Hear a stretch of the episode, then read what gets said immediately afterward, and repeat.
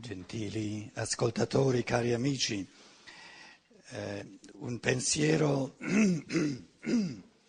fondamentale di ieri sera era questo, che la cosiddetta etica, la morale, l'arte di compiere il bene, cioè ciò che fa bene all'uomo umano, all'essere umano e all'umanità, si trova a una svolta, a una grande svolta,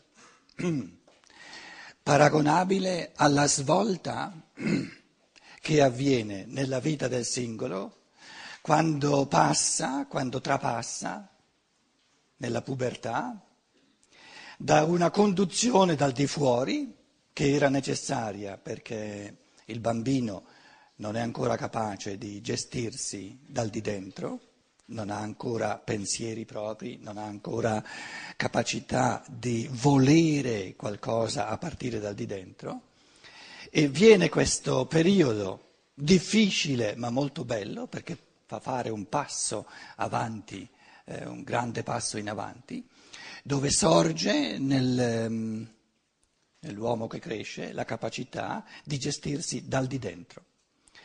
La morale, l'etica umana si trova in questo passaggio da una morale di comandamenti, di leggi, i comandamenti e la legge è la conduzione dal di fuori, e questa conduzione dal di fuori non sta più bene, è come un abito che diventa sempre più stretto, mentre il, il ragazzo o la ragazza nell'epoca della pubertà diventa sempre più grande.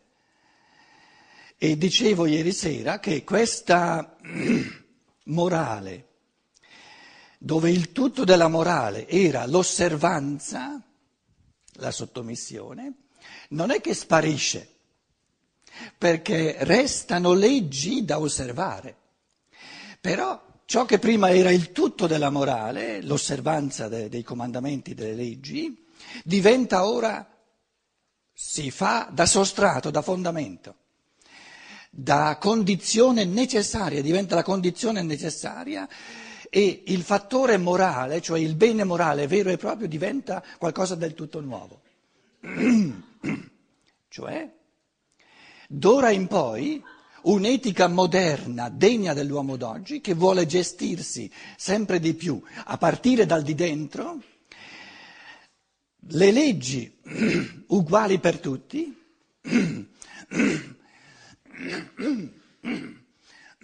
scusate, devono limitarsi a sancire ciò che viene proibito.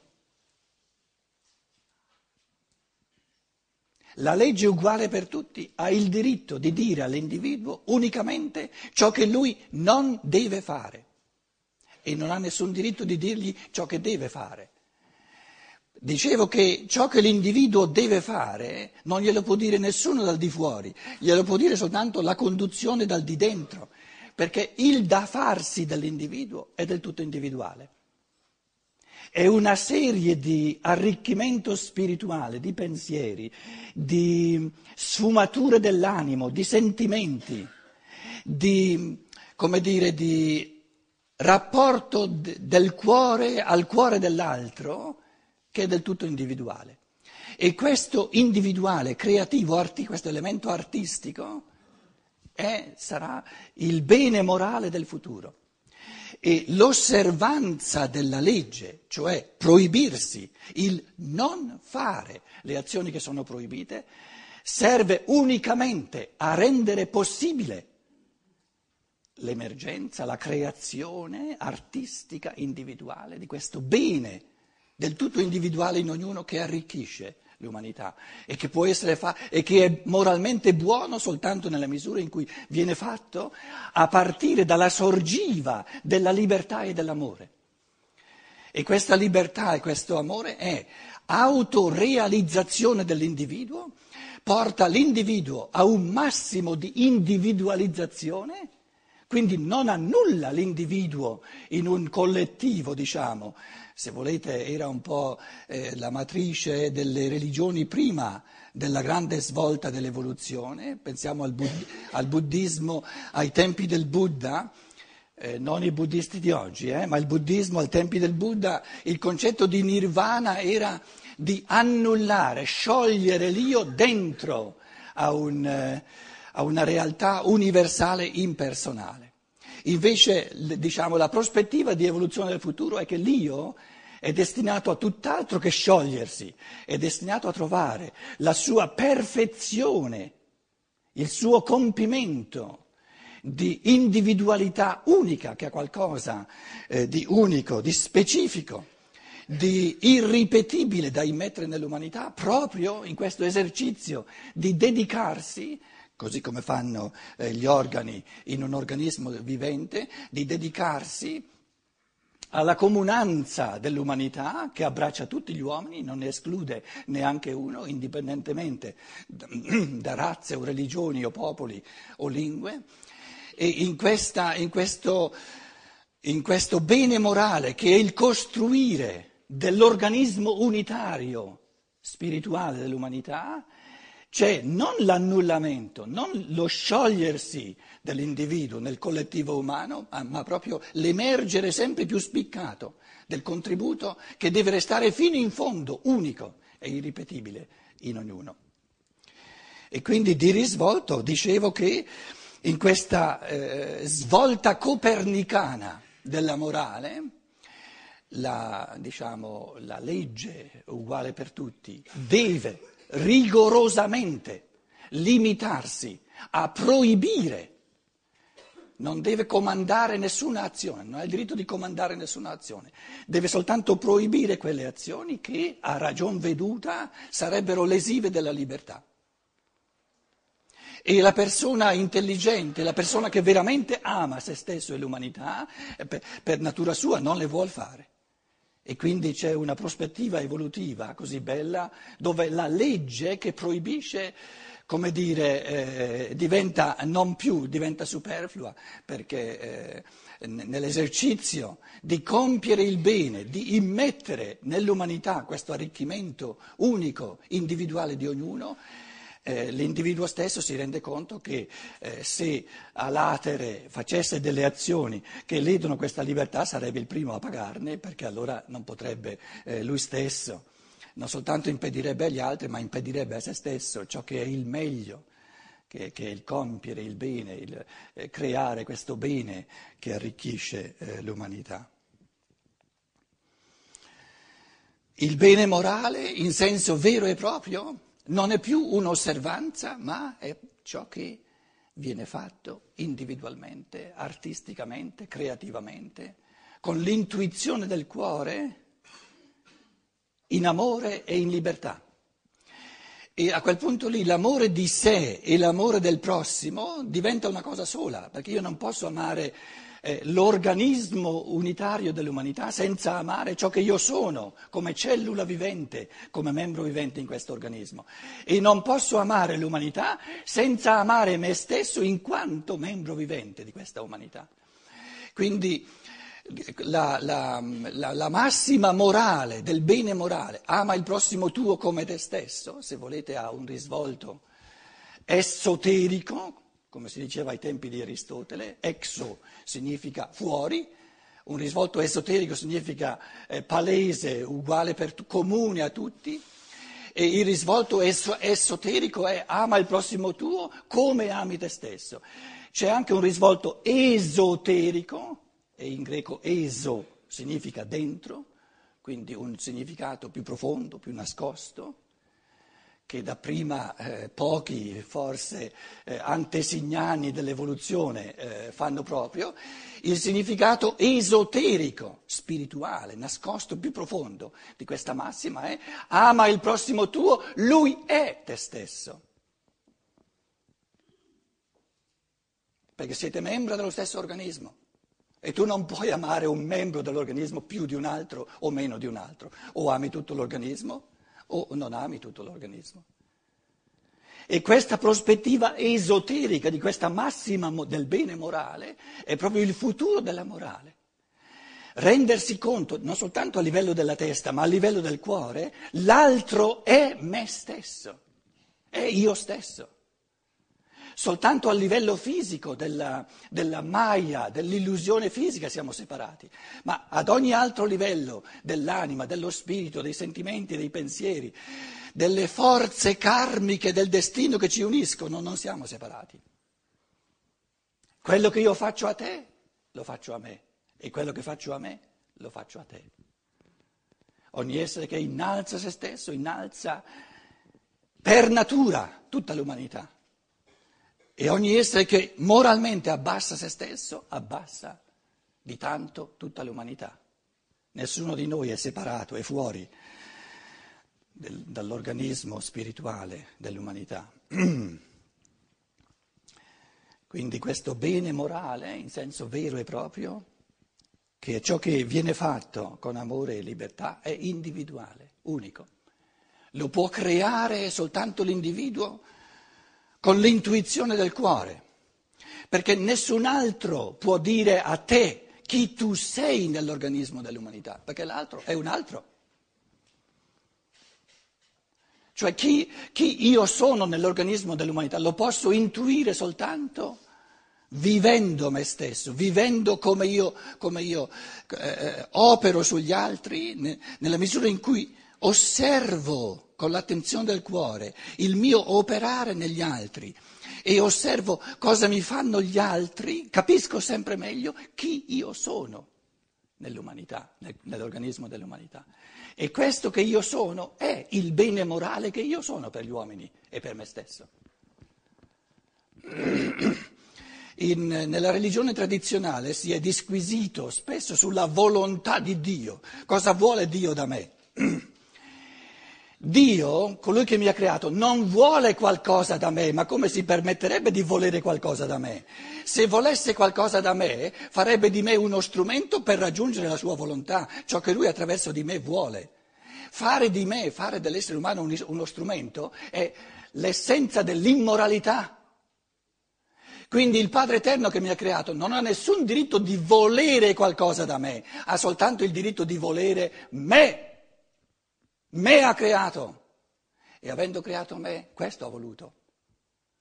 Quindi, quindi, il contenuto della morale non è una volontà di Dio su di me, non esiste. È un moralismo che è fatto soltanto per, per soggiogare, per, per, per tenere sotto gli esseri umani. La volontà di Dio su di te sei tu, questo lui vuole. Ripeto il pensiero, se Dio, se Dio avesse, Dio, usate un'altra parola, la natura, quello che volete, non, è, non, non, sono le parole, non è la terminologia che ci interessa, ma se, se il senso della mia esistenza, il bene fosse esterno a me, per cui la volontà di Dio è qualcosa che io devo fare, allora non vuole me. Vuole me in vista di qualcosa d'altro, ma come si permette? Allora mi fa uno strumento per qualcosa d'altro. E ciò che lui attraverso di me vuole è più importante di me. Ma vada a pascere i gallinacci? Un Dio concepito in questo modo è una cosa assurda, oltre al fatto che non avrebbe nulla a che fare con l'amore verso l'essere umano. Quindi la volontà di Dio su di te è quella pienezza che tu sei, quello lui ha voluto creandoti. Perché se voleva qualcosa d'altro, creava qualcosa d'altro. Avrebbe creato qualcosa d'altro.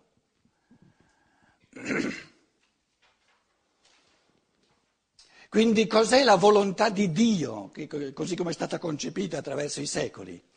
Il volere di altri uomini su di me.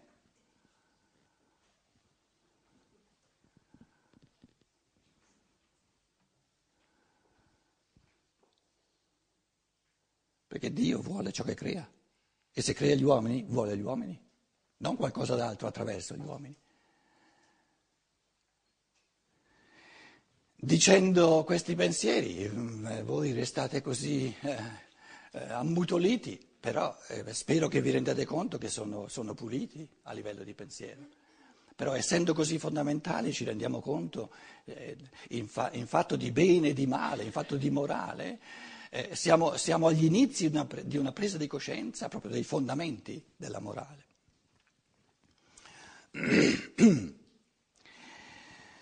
Se è vero quello che sto dicendo, che il bene morale è ciò che si sprigiona dall'individuo, perché viene creato dall'essenza del suo essere, da questa genuinità, così come la rosa, il bene della rosa è di essere rosa nel giardino.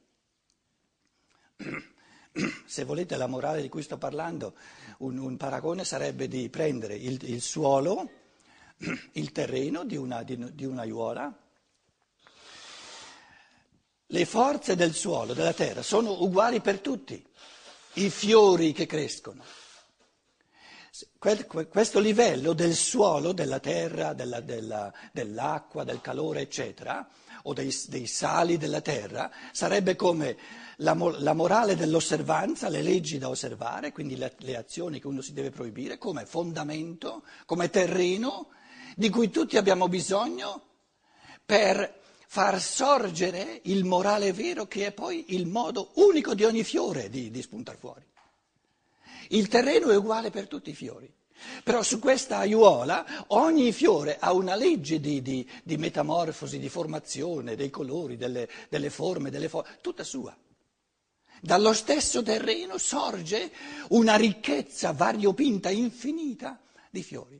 Così l'umanità sullo stesso terreno di una diciamo, di una, di una legge uguale per tutti, che proibisce a tutti di fare le cose che, che, che impedirebbero di crescere, su questa, sulla base di questa legge uguale per tutti, sorgono individui che sono come fiori, ognuno diverso dall'altro.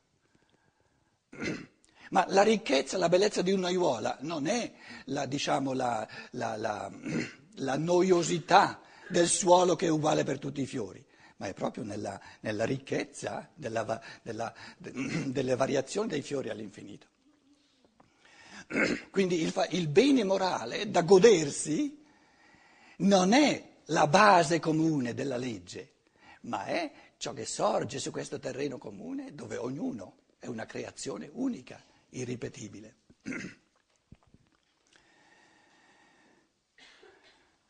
Sul terreno sorge una viola chi dirà alla viola come deve, come deve crescere? Eh, è immanente nella viola. Le forze di crescere della viola sono immanenti nella viola. Quindi come, come, può un essere umano dire a un altro essere umano chi è lui, come deve crescere, qual è il suo... Lo, lo sa soltanto lui. Quindi nella misura in cui la legge, i comandamenti finiscono di invadere tutta la nostra vita, che ci portano via tutte le forze con tutto quello che c'è da fare, perché ci dicono non soltanto ciò che c'è da, da non fare, ma anche ciò che c'è da fare. Quando la legge comincia a lasciarsi respirare un pochino, perché si limita alle azioni che dobbiamo lasciare, ognuno trova un pochino più forze, un pochino più tempo e anche viene incoraggiato a guardarsi dentro e a trovare la gioia di diventare sempre più creatore finché veniamo subissati da leggi, regolamenti, eccetera, eccetera, eccetera. No, no. In Germania ogni tanto dico la prova apodittica che ci devono essere ripetute vite terrene è il fatto che una vita sola non basta neanche per leggere tutte le leggi e gli ordinamenti che ci sono. Neanche per leggerli, immaginiamo poi per metterli in pratica.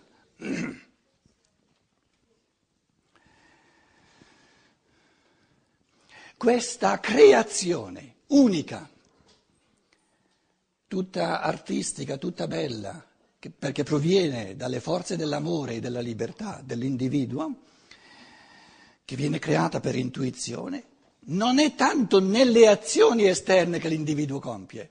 Perché voi mi direte, ma come fanno adesso tutti gli uomini che esistono a compiere azioni sempre del tutto diverse? No, non è nel ciò che l'individuo fa, che si esprime il bene morale, ma è nel modo in cui si fa.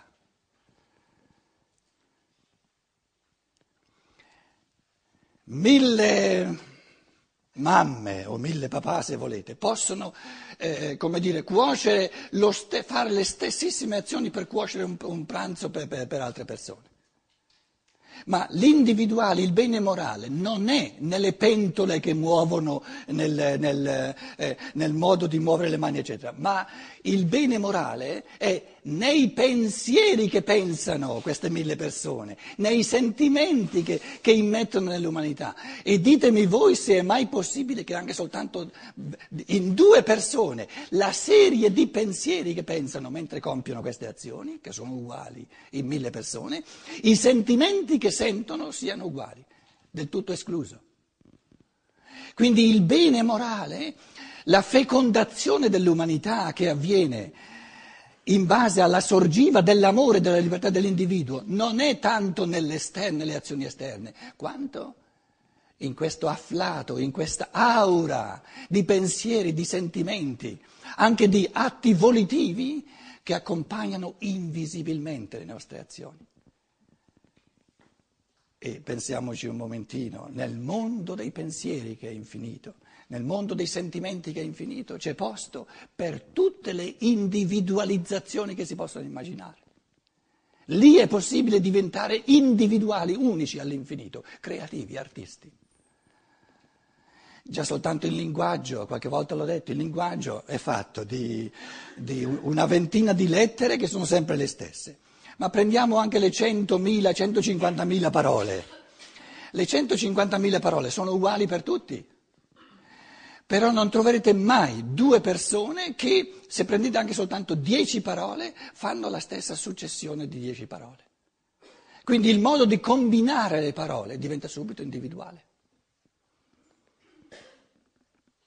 Eh, in questi ultimi mesi abbiamo, eh, stiamo, eh, stiamo, stampando in tedesco 430 pagine di, eh, di Steiner su, su, sulle cause della prima guerra mondiale, l'Europa centrale che ha preso botta, due botte enormi dalla, dall'Inghilterra, eccetera.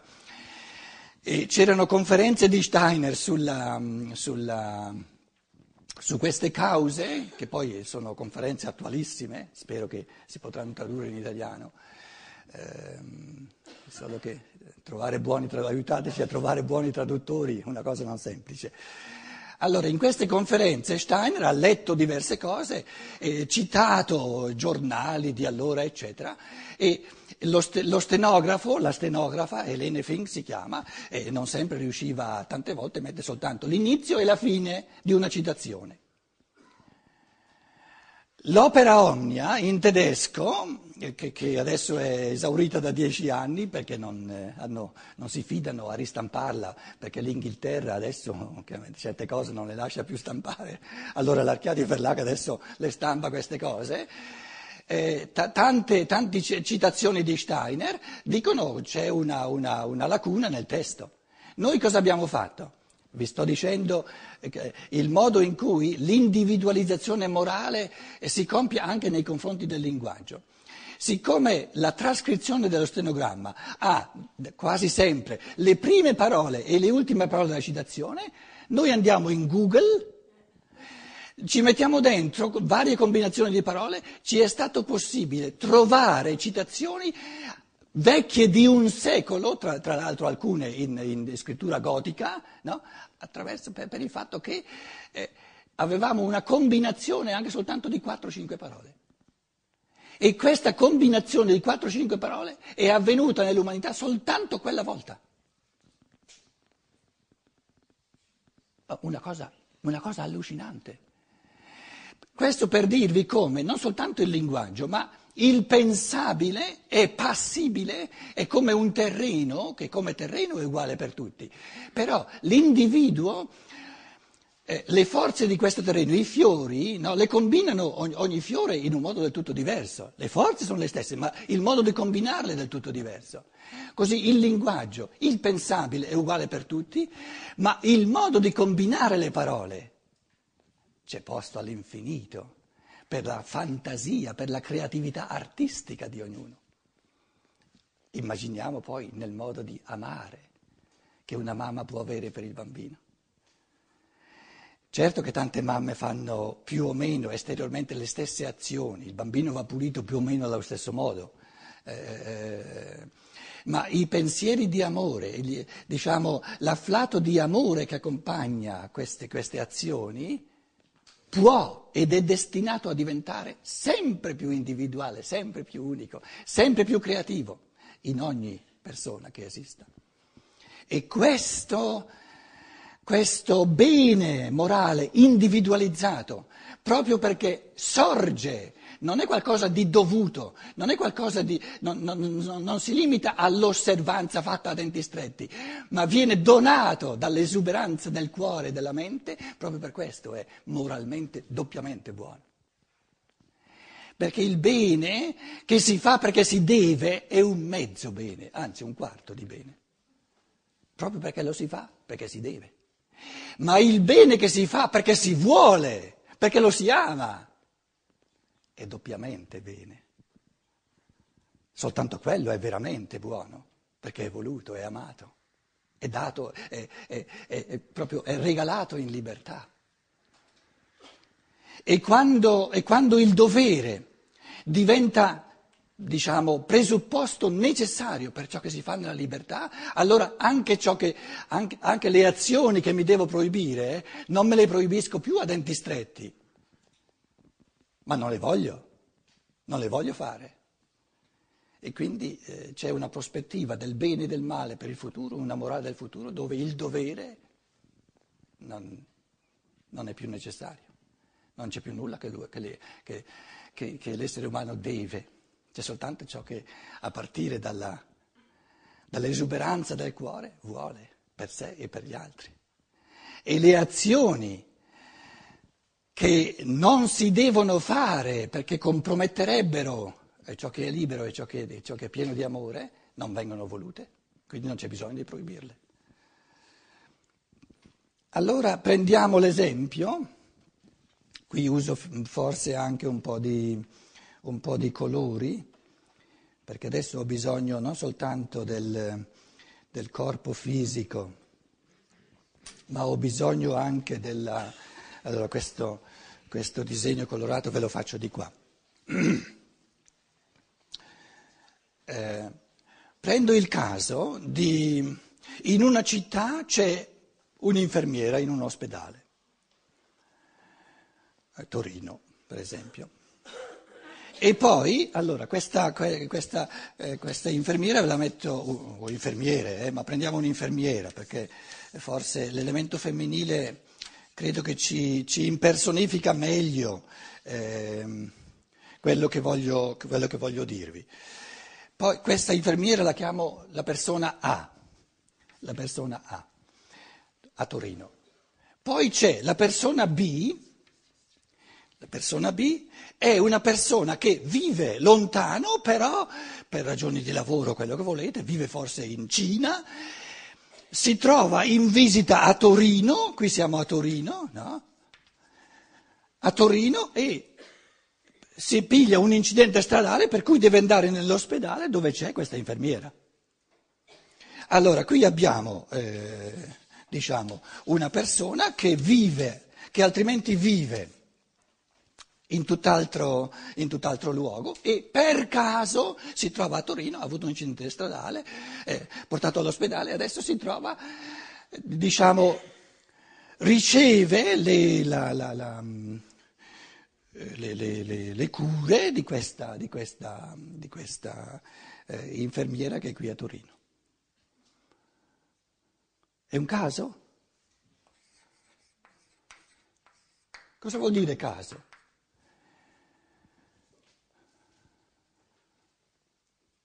Caso vuol dire non so perché è avvenuto.